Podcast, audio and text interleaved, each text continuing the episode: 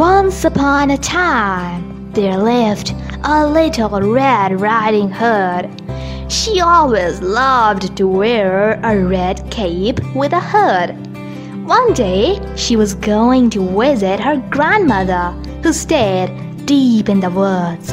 Her mother warned her of talking to strangers. Little Red Riding Hood had a basket with her filled with bread. In the forest lived a bad wolf.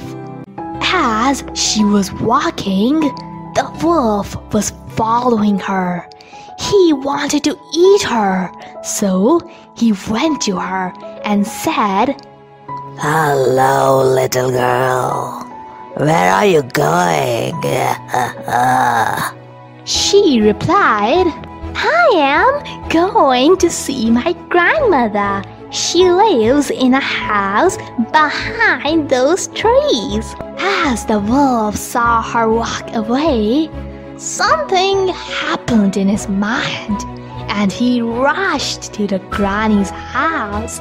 He knocked at her door.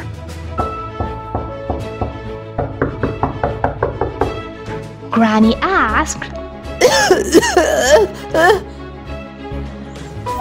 Is there? Wolf replied, Hey, Granny, I'm Little Red Riding Hood. I've come to meet you. Granny let him in, and it took him just a second to eat her up. He jumped into her bed, he wore her clothes, and he was a total granny. Soon, little Red Riding Hood arrived to the granny's house. She didn't felt anything suspicious going on, but still she had some questions in her mind, and so she asked, "Oh, Granny, what big eyes you have!" All the better to see you with. Granny, what big ears you have! All the better to hear you with. Granny, what big nose you have! All the better to smell you with. Oh, Granny, what big teeth you have! Uh, Better to eat you with. Ah! Oh no! Help! Red Riding Hood shouted.